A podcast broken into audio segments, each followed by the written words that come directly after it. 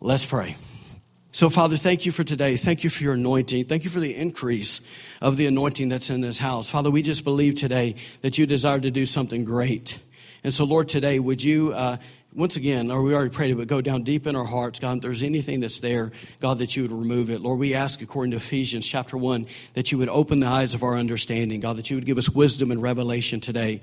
In Jesus' name. Lord, you said in your word that man does not live by bread alone, but by every word that proceeds out of your mouth. So, Holy Spirit, come and speak loud and clear to our hearts today. In Jesus' name we pray. Amen. My mouth is like seriously dry today.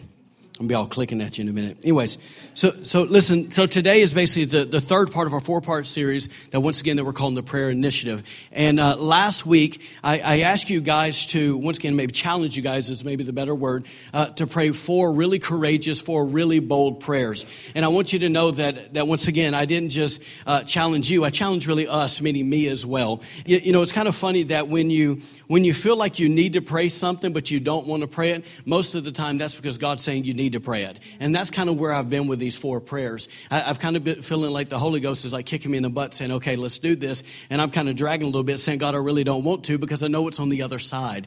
But, you know, a weekend, I tell you, it's, it's been pretty good and uh, challenging, but pretty good. Anyway, so here's the four prayers that I asked you guys to consider praying. The first one was this. It was the search me prayer.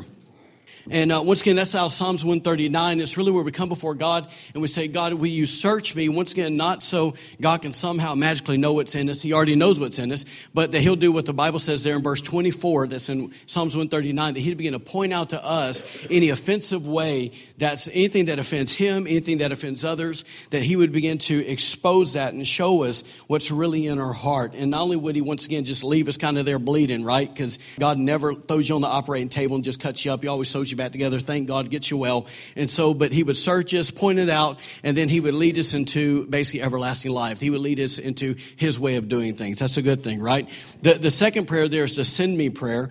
And that's where we basically say this to God. Okay, God, I give you permission to interrupt my day, interrupt my life, however you want to. God, I give you permission to literally prop me, move me, turn me, direct me, lead me any way you want. And by the way, God, my, uh, my talents, my abilities, my resources, which is my time, my energy, my money, all of that, God, it's at your disposal. However you want to do it, do it, God. The third prayer there is the scariest one to me. It's the break me prayer.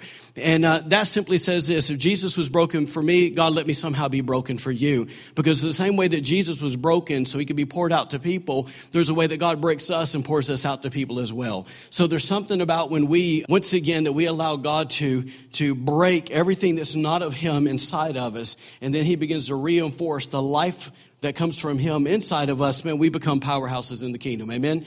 So, amen? So, the, the, y'all are already getting depressed. This is bad. All right. So, the, the fourth one there is the not, not me prayer, meaning basically this, which is really wrapped up in the first three, is where we say, God, not my will be done, but your will be done. God, it's once again where I lay aside my agenda, my dreams, my hopes, my desires, everything I got, God, I lay them down. And if there's anything that I'm running for and running after that's not of you, somehow, God, your will, not my will be done, right? Because what happened with Jesus when uh, Jesus was in the garden, what was he doing? He was struggling, right?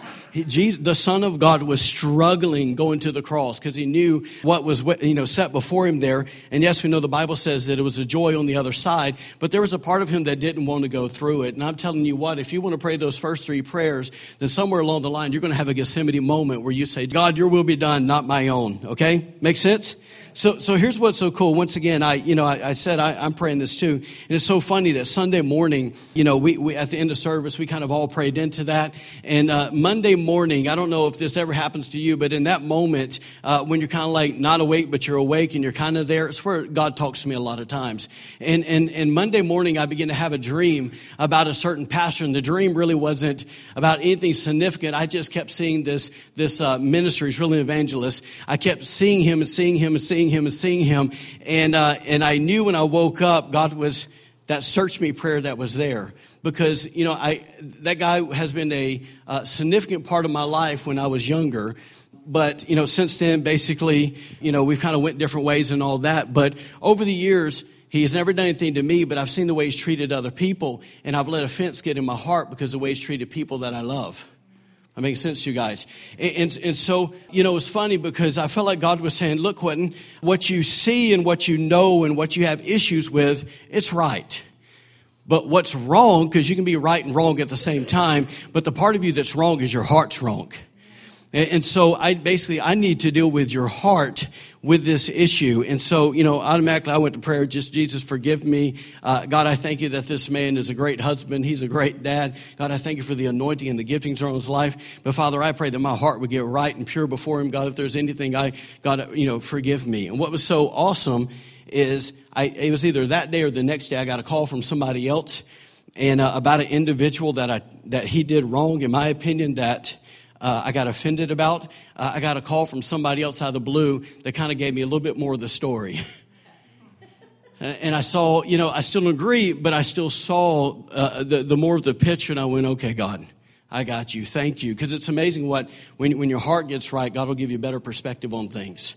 Right? And the other funny thing is this, and I'll, and I'll, and I'll hush and we'll move in today. But, but you know, we're, we're praying that second prayer, that send me prayer. You know, yesterday I was at the, once again, we've been praying this for, uh, you know, I've been praying it more than a week, but I guess maybe about two weeks now. And, and I've been, you know, asking God to send me, interrupt my day, all those things. And yesterday I was at the pitch and, and, and my kids got done with their class and it gets done, I think, um, 1045.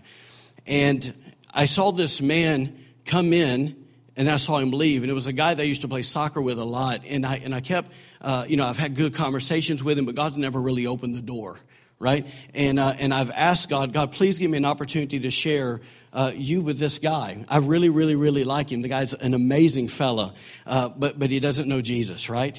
And so, anyway, so yesterday, before we left, I said, you know, I'm, I'm just going to go look for him. And I wasn't thinking about sharing anything with him. I just said, I want to connect with him. I haven't seen him probably in three or four months. Like he just hasn't been around. He lives in another town. Anyway, so I went and I found him up in the balcony. And, and it was like we were talking about, first, it was really awkward and then we just started talking basically about where he's from and all these things. And then the door opened.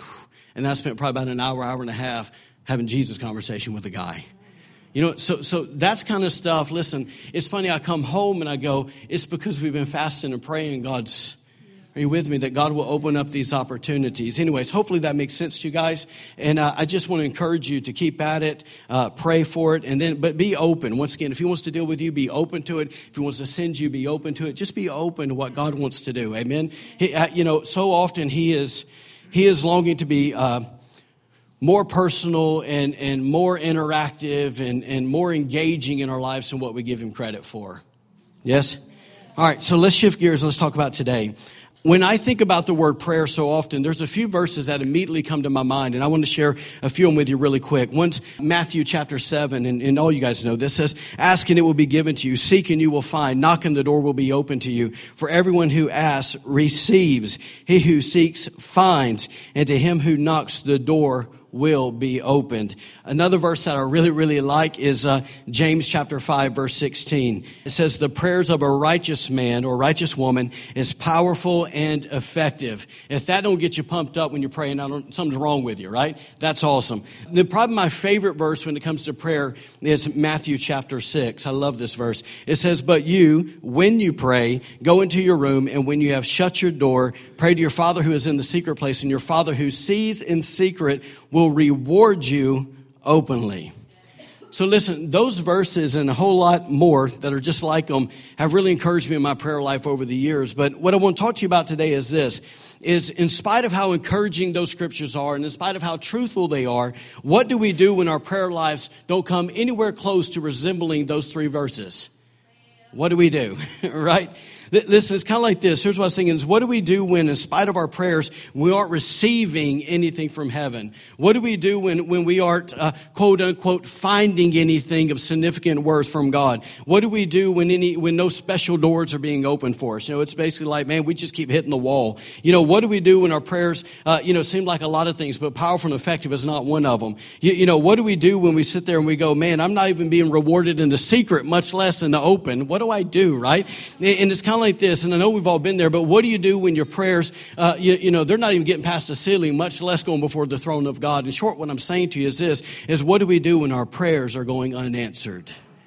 What do we do when our prayers are being unanswered? And uh, just real quick, has anybody ever been there? Listen, if you've ever been there for a sustained period of time, then you know it is an awful place to be, right? There's something about when you've been praying your guts out and the heavens feel brass and, and that, that you feel so disconnected. You, you know, in fact, I, I was uh, reading this week and, and, basically I was reading a story about a guy, I think he lived in Texas, and, and he basically said that, uh, that, that he saw basically a tornado come by his house. And I don't know if you've ever been in a tornado, but it's one of the scariest things you'll ever walk through in your life. But anyways, tornado came by his house and he saw it. He was heading towards his brother's house. So he hopped on the phone and he, and he called his brother. While they were on the phone, he was warning him. The line went and went out. And he couldn't get him back on the, and he talked about basically the fear that was in that moment that he couldn't connect with his brother to find out if he was okay. Right? So if you've ever been there and with heaven, and you feel like, oh my God, where are you at? Where you, you know, you just feel absolutely lost. Can I get an amen? So, so listen, I don't know about you, but when I have found my place in those moments, I begin to wonder why God isn't answering my prayers. In other words, I'm not the kind of person uh, that just settles for, okay, they're not being answered. We'll keep moving forward. I, am the kind of person that begins to begins to ask questions. I begin to want to know stuff like this. Okay, is is what I'm praying for? Is it the right timing? You know, I say, okay, God, are, are you trying to teach me to wait on you? God, God, are you trying to stretch my faith in an area? God, are you really, really, y'all hear this one? Are you really saying no and I'm having a hard time accepting that as an answer? Uh, you know, or by chance, God, is there somehow like Daniel, I'm in some intense spiritual warfare here. And I, you know, and I want you to know that all of those are legitimate possibilities and, and they do happen. They do happen. Sometimes it's been the case for me. But, but there's times where I've had to stop, stop and take a, a step back and I've had to get really honest with myself. And this is what I want to talk to you about today is this, is that is it possible that our prayers are going unanswered because they are being hindered not by God, not by the devil, but they're being hindered by me? You know, it, it, you know, is there a chance that, that there's something that I'm doing or in some cases that I'm not doing is it canceling out my prayers before it ever leaves my mouth? So today, I want to give you uh, eight reasons, and we're going to go we're going to go quickly through these, but eight biblical reasons for unanswered prayers. I think this is important. In fact, I feel really prompted that I need to tell you guys these things. So, so eight reasons for unanswered prayer. Number one, it's just so simple: is it's not God's will. It's like, no, we all know that one, but it, it's not God's will. See, years ago, and I've told you a story, I was reading Luke 11. In fact, I was uh, studying for the first Sunday school class that I ever taught. I was 18 years old and I had, had a part of it, right? And I remember studying Matthew and then studying Luke and reading this story about Jesus talking about how that there was a young boy that came and he asked his father for a piece of fish and Jesus said, surely he wouldn't give him a snake. And then it says in Luke 11 there that if he came and he asked for uh, an egg, then surely the father wouldn't give him a scorpion. And, and then God began to kind of open my eyes and show me, hey, look, Quinn, sometimes Christians, you included, sometimes you guys pray for things that if I gave it to you, it would turn around and it would bite you right? Or if the scorpions, it would sting you, it would hurt you, it would bring harm to your life. And, and, and, really, here's the overall thing God was saying that if I gave you what you were asking for, then basically it would pull you away from me. And so God was saying, look, the, the reason I'm not giving this to you is because I really love you. And the reason I'm not giving it to you is because my mercy is really great for you. And I want what's best for you. So the reason I'm saying no, the reason it's going unanswered is because it's not my will for your life. Y'all with me today? So, so listen, the Bible teaches us this in 1 John chapter 5. It says, This is the confidence. Can somebody say confidence? This is the confidence we have in approaching God. Man, isn't that something that as God's kids, we can have a confidence in approaching Him? I, I remember being a kid, uh, you, know, you know, wanting to go ask my parents for something, and I was scared to death to go ask them. There was no confidence in it, right? Because why? Because I, I just knew that they were going to say no. And a lot of people just think God's automatically going to say no.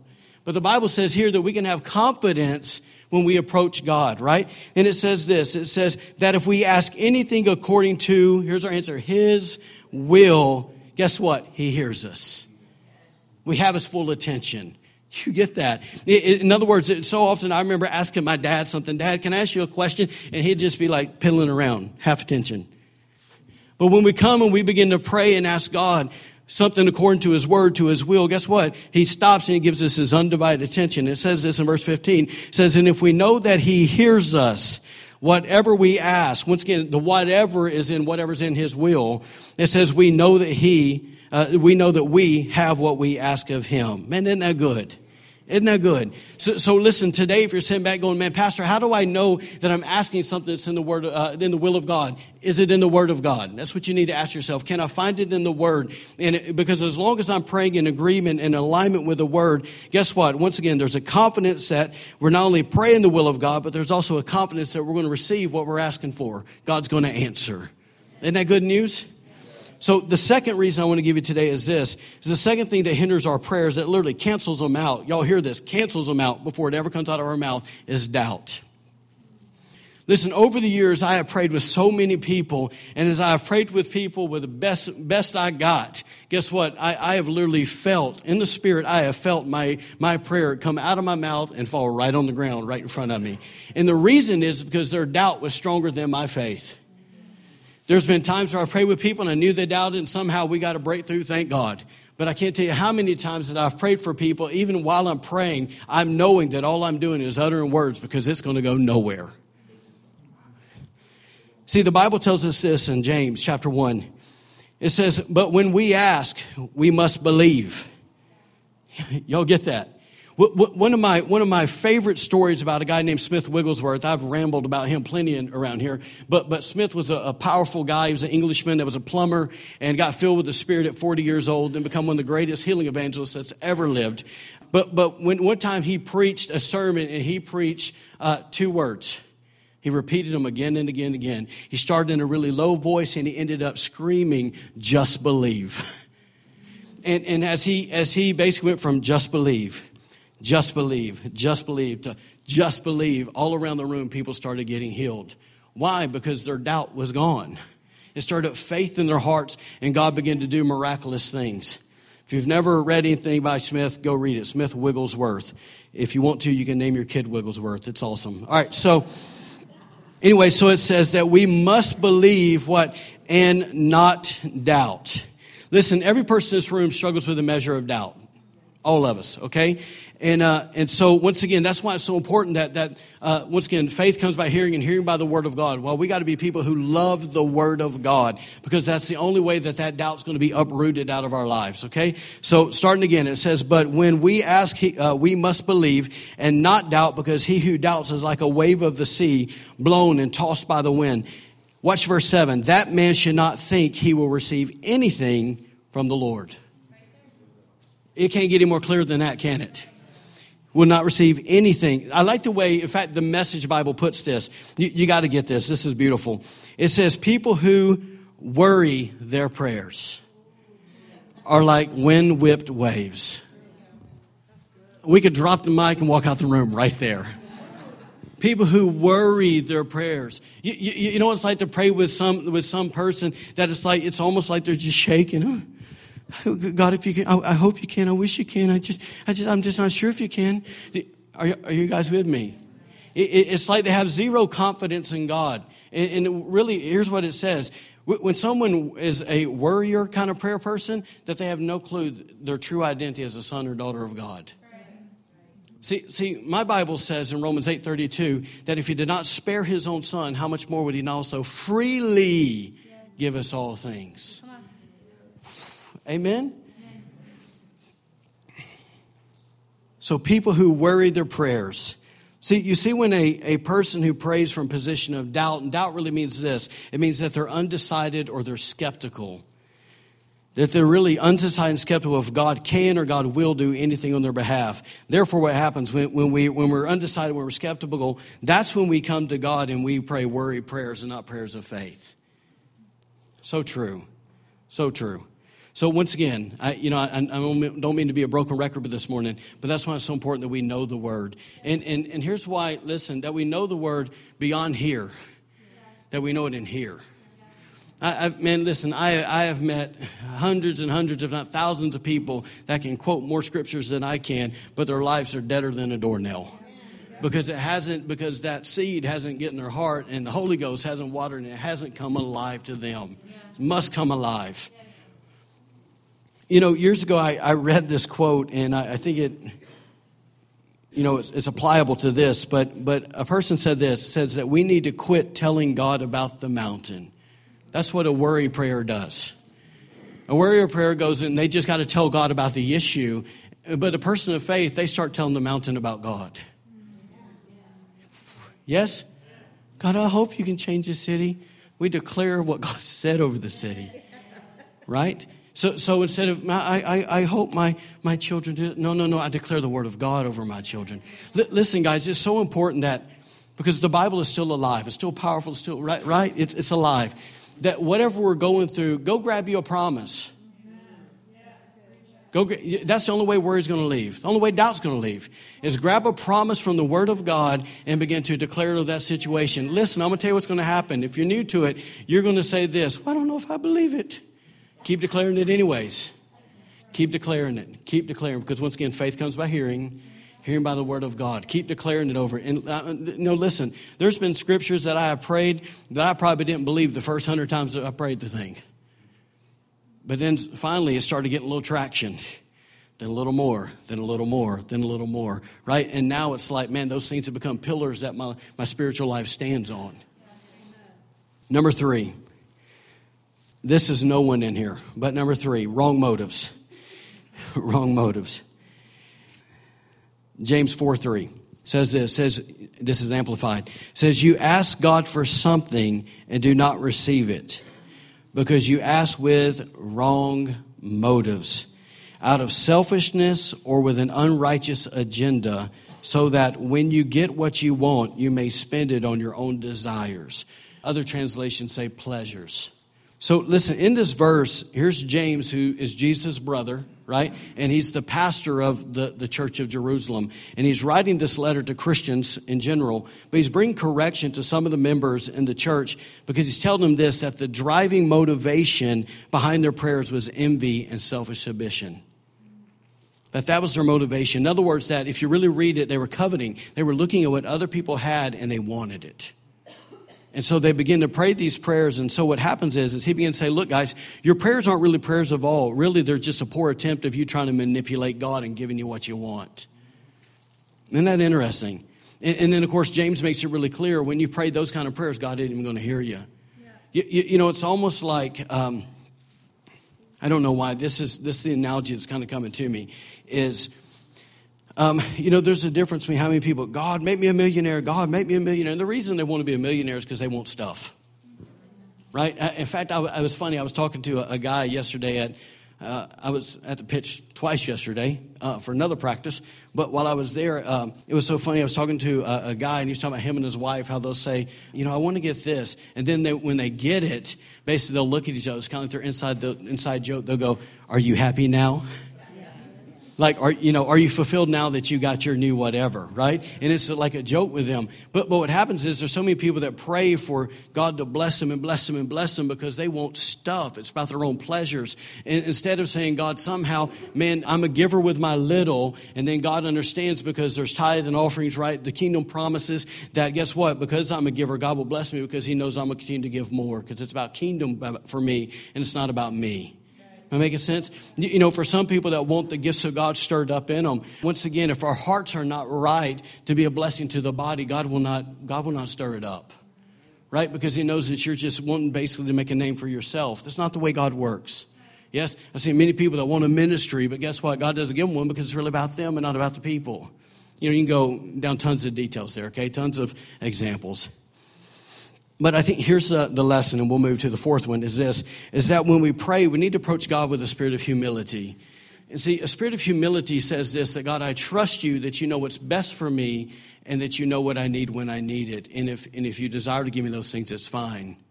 Right? But if not, guess what? I'm not, I'm not, it's not from an envy, envious heart. Okay? Does that make sense?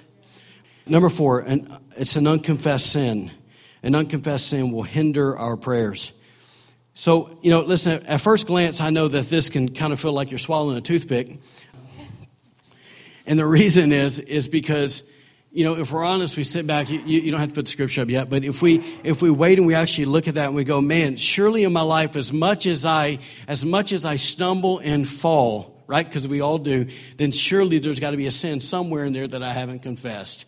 Let me tell you, if, God, if God's basing this part off of that, we're all in trouble. Right? Because all of us in this room got some kind of unconfessed sin.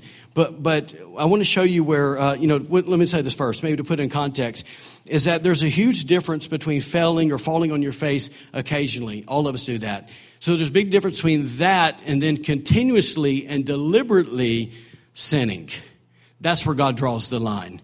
You, you, you, get what I mean? We've all been there before where there's, this, there's a sin in our heart that we just don't want to let go of. Don't act like you're super spiritual in this moment. Come on.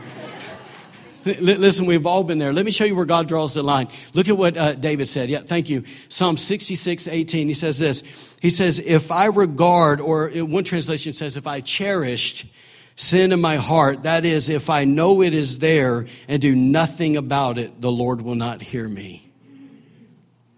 Woo! That's scary, isn't it? So, so listen, the word cherish there, to kind of once again to bring context to this, because this isn't everybody, okay? But but but there is people. And so the word cherish means this. It means that a person loves their sin, that they cling to it, they revel in it, and they ultimately, keyword, they rationalize it. See, see, it's that kind of deliberate habitual sin that, that cancels out our prayers. And the only thing that's going to open up the line of connection where you say, God, can you hear me now, is repentance. That's the only thing. In fact, and, and with that person, if I can be so blunt to tell you that the only, per, the only prayer that God's going to hear from that kind of person is a prayer of repentance. Number five. Number five, it's a lack of forgiveness.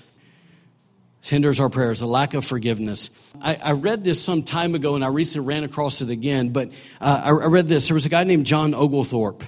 And uh, he once made this statement to John Wesley. Does anybody know who John Wesley is? He's the founder of the Methodist Church, powerful man of God. Basically, here's, here's what basically Oglethorpe told Wesley. He said this. He said, I never forgive. I never forgive. And, and Wesley simply replied, replied this to him. He said, Then, sir, I hope you never sin. See, here's what Wesley was trying to warn Oglethorpe about. He was trying to warn him what Jesus taught in Mark 11 25. He said this He says, And when you stand praying, if you hold anything, anything, anything against anyone, Jesus help me. Anything against anyone, forgive them, forgive him, or in other words, let it go, so that your Father in heaven may forgive you your sins. Matthew made it clear when he said this that if you don't forgive those who have sinned against you, then your father will not forgive you. Basically, when you so basically what Wesley was asking was telling, oh boy, when he said, "I hope you never sin," he was saying this, fella, li- listen, there's going to come a time where you're going to be going to God and you're going to pray because surely he was a believer, and you're going to say, God, I really blew it. Will you will you forgive me? And God's going to go because you haven't forgiven those people. Let me show you this other verse. This is really good. This one's challenging me. Matthew 5 23 through 24 says this. It's Jesus talking. He said, Therefore, if you are offering your gift, in other words, if you're praying, if you are worshiping at your altar, wherever that's at, and there remember that your brother has something against you. Notice it's different in this. It's not if you have something against them, but if they have something against you, which really what that means is this that somewhere along the line I did something to them. He says, Leave your gift, leave your worship, leave your prayer there in front of the altar. First, go, go, and be reconciled to your brother. Then come and offer your gift. Listen, if we, here's the point I'm really making. If we want our sins forgiven and our prayers to reach God without any hindrances, we must have a forgiving heart. We must. We must. I've told y'all plenty of times that if we're bitter and we have unforgiveness in our hearts, that, that we're the ones in prison, not the people we're mad at. Okay? And so if we're going to get free, we got to forgive. Okay? But at the same time, we must be willing to make our wrongs that we have committed right. And hear this word when God reveals it to us quickly. Quickly. Okay? So listen, it's kind of this understanding that God is a God of reconciliation, and He has given us the ministry of reconciliation. So how can once, again that means to bring people to Him? Okay, okay, born again experience. But how can we be ministers of reconciliation if we can't even reconcile with the body? If we can't reconcile with the family, right? In other words, we can't really carry the anointing of that ministry uh, of, of being people who witness for Jesus if, if we can't even say, you know what, I, I did Cheryl wrong and I got to make it right really fast. Am I making sense to you guys? Okay. All right, this next one, and this one's a tough one to swallow, all right? Uh, it is because it hits some really tough spots in our lives. Number six, an unhealthy marriage. An unhealthy marriage. If you're, if you're married in this place, uh, then you know marriage isn't automatic. Can I get a well? Okay? So, well, hey, man, y'all, y'all sounded broken right there. That was tough. Jesus help us. All right, anyways, but li- listen, marriages must be constantly worked on if they're going to remain healthy and balanced in the way God designed for them to be. Okay? I don't care how spiritual you are, how spiritually mature you are, marriage is never going to it's never easy okay it's not and once again it's it's it's two it's two wheels coming together colliding right trying to become two trying to become one and that's not easy so li- listen if you can kind of hear this for a minute marriage is obviously this really unique blend or this unique balance of love and respect of sacrifice and submission admiration and affection and, and when whatever reason, if we step aside from that design that God has there, our relationship with our spouse is going to suffer. And not only will our relationship with our spouse is going to suffer, but so will our relationship with God. Because once again, the whole book is about relationship with Him and relationship with others. And so when we get sideways with other people, especially our spouses, then we really get sideways with God. Listen to how Peter said this. He said it this way. He said, In the same way, you husbands must give honor to your wives Treat your wife with understanding as you live together.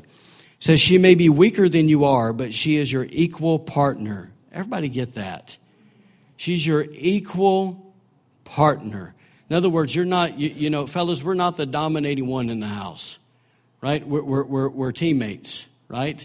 We do this together, side by side. I, I, loved it when Jen and I got married. The, the pastor made it really clear that, that uh, look, when he, of course, he did all his weddings. He, you know, know that he would perform, but he would say this: that look, uh, basically, look at the husband. He'd say, you know, God didn't take you know a bone somehow out of your head so and to make the woman so she'd be over you. He didn't take one from your foot to somehow make her under you. He took one from your side as your rib so you could be side by side equal with one another. Yes. So it goes on to say this. It says but she is your equal partner in God's gift to new life, to new life, to Christian life. Treat her as you should so your prayers will not be hindered.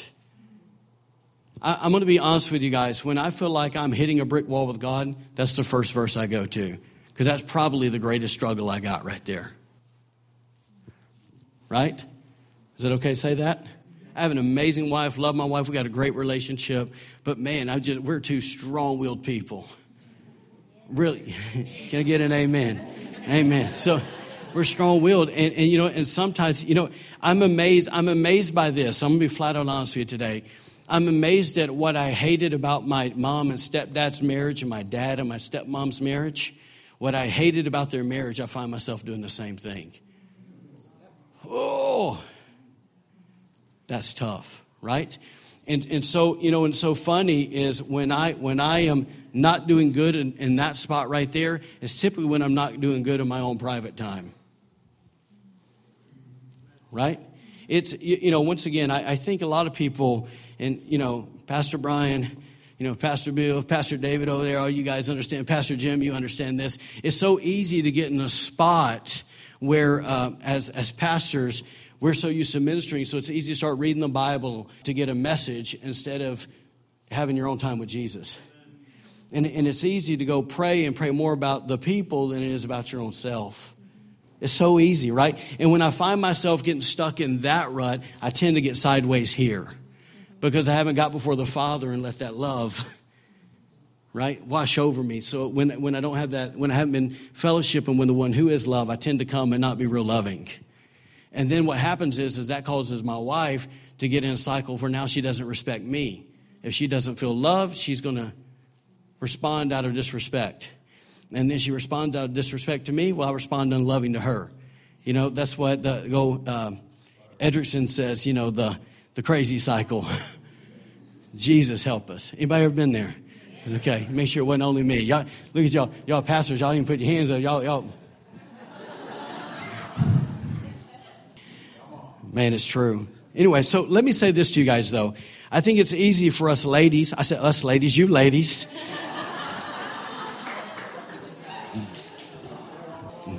hey, but ain't no struggle there. I promise you that. All right. So that's one place I'm not struggling. All right, here we go. But I think it's easy for you ladies to hear that verse and you're like this, your husband. See there? See? L- ladies, listen, it would be foolish for you to think that that doesn't apply to you as well. Yes? That, that, if you are not, once again, uh, viewing your husbands as the way God said to, guess what? It's going to hurt your prayers as well. Okay? So I'm just saying this to me, and this challenge to all of us. It's imperative that we follow God's design for our marriage. In other words, we, you know, we even prayed it earlier, but, but that us men in this church, once again, that we would love our wives as Christ loves the church. And, uh, you know, wrap your brain around that one. When you get it down, come and tell me. Okay? Because I'm like, God, what does that even mean? Okay? And understand it's sacrifice, but guess what? I'm not Him. Right? And so, there, in other words, all that doesn't compute for me. Maybe I'm just some dumb redneck from Pinson, Alabama, but man, it's like all that doesn't connect all the time. But man, it's, it's really, you know, once again, it's, it's can I serve her? Can I sacrifice? Can I think about her before I think about myself? That's hard, right? And then, then ladies, you, not we, but you, you know, you got to submit to your husbands. Once again, not if they deserve it, but, but once again, as if you're doing it to the Lord. Because all the time we don't deserve it. Sometimes we're blockheads. Okay? We are. So, but listen, if we want vibrant relationships with the Lord, we got to do this. Yes, and, and, if we if we can't figure it out, we got to stay on our face until God helps us figure it out. Amen. All right, number seven, and, and these last two are, are quick. So number seven is, is this: it's it's uh, forgetting the poor, forgetting the poor. Didn't know this one was in there. Proverbs twenty one thirteen says, He who shuts his ear to the cry of the poor will also cry himself and not be answered. Wow, huh? To think that, you know, in other words, I, I think it's this. I mean, obviously, there's a balance to all things, right? But I think if we basically get our heart hardened towards the people who are, who are poor, right, for whatever reasons. Some, some, some people are poor because it's self inflicted. Some people are just poor because, man, it's just, it's just life right? And if we don't have grace and mercy towards that, whatever it is, then guess what? Then we're going to find ourselves in the spot where we really need God to help us. And God says, you know what? Does that make sense? Now, now listen, let, let, me, let me maybe say this. Let me stop and say this. Am I saying that God sometimes doesn't have mercy when we blow it in these areas? Yeah, He's got mercy. Let, let me give back. You, know, I, let me, one thing that's popping into my head right now is when Peter was in jail, we know that there was people at uh, somebody's house they were praying for him god set him free god set him free you know free him free him don't let him kill him please god don't let him kill him and uh, we know an angel went in there and it says i think i think my memory's right there's 16 guards that are around him he's chained and the angel unlooses him and walks him up out of that prison out the door out the front door of the place and, and basically a deep sleep fell on everybody it was an absolute miracle god set him free and he goes to uh, the house where they're praying and he hey, yo, let me in. Before this angel leaves, let me in, right? Uh, for my coverage is blown, right? And so, and, and Rhoda comes to the door, the servant, and she opens the door, ah! Shuts the door and runs back in and says, basically, uh, you know, Peter's there. They're like, it's a ghost. It's not even Peter, it's a ghost. They didn't even believe what they were praying for. God answered their prayer and it showed up on their doorstep. So sometimes God, thank God for his mercy and grace. He bypasses our ignorance and, and, and he helps us. Amen. So, so understand that. Don't throw yourself in legalism and all this, but if God prompts you, then move. Amen? All right, so last one. And this sounds super silly, but the ultimate hindrance is this. Number eight, it's just a failure to ask. That's the number one hindrance to prayer, is a failure to ask. It's a failure to pray in the first place. James 4 2 says this You do not have because you do not ask. Pretty clear. you do not have because you do not ask listen, if we never pray in the first place, how are things going to get done? Right? It's, it's like this. Um, it does us no good to gripe and complain about our nation if we never pray for it. It, it does us no good to gripe and complain about our town and the people in it if we never pray for them. Right? We, we, can, we can complain all day long that, you, you know, for whatever sin that's revealing its head, popping its ugly head up. But, but if we never fall on our face and go, Jesus, do something, nothing's ever going to change. You, you know, I, have said it before, but I love that old quote by John Bevere. They said, What you will not confront will not change. What you will not confront will not change. It's good wisdom, isn't it? So, I'm done. As David Hall would say, uh, not forever, just for today. Um, but I want to close by this. I, you know, I asked these guys, do, do you have the list of all of them? Thank you, Noah. Yeah. So, so I want to do this. I want the worship team to come up, if you don't mind. I tell you what, just the band today, just the band, just come up. I just want these guys to play, and, and I'm going to give us maybe, I'm going to give us maybe a few minutes here Okay, so nobody please be in a rush, nobody run out. I just want these guys to play to kind of set the kind of set the tempo. Rachel, Michael, when you guys decide where you want to go, and um, and I want the rest of us just kind of close our eyes and peek occasionally at this list of eight and just go, Jesus, is there anything there that I maybe need to get right?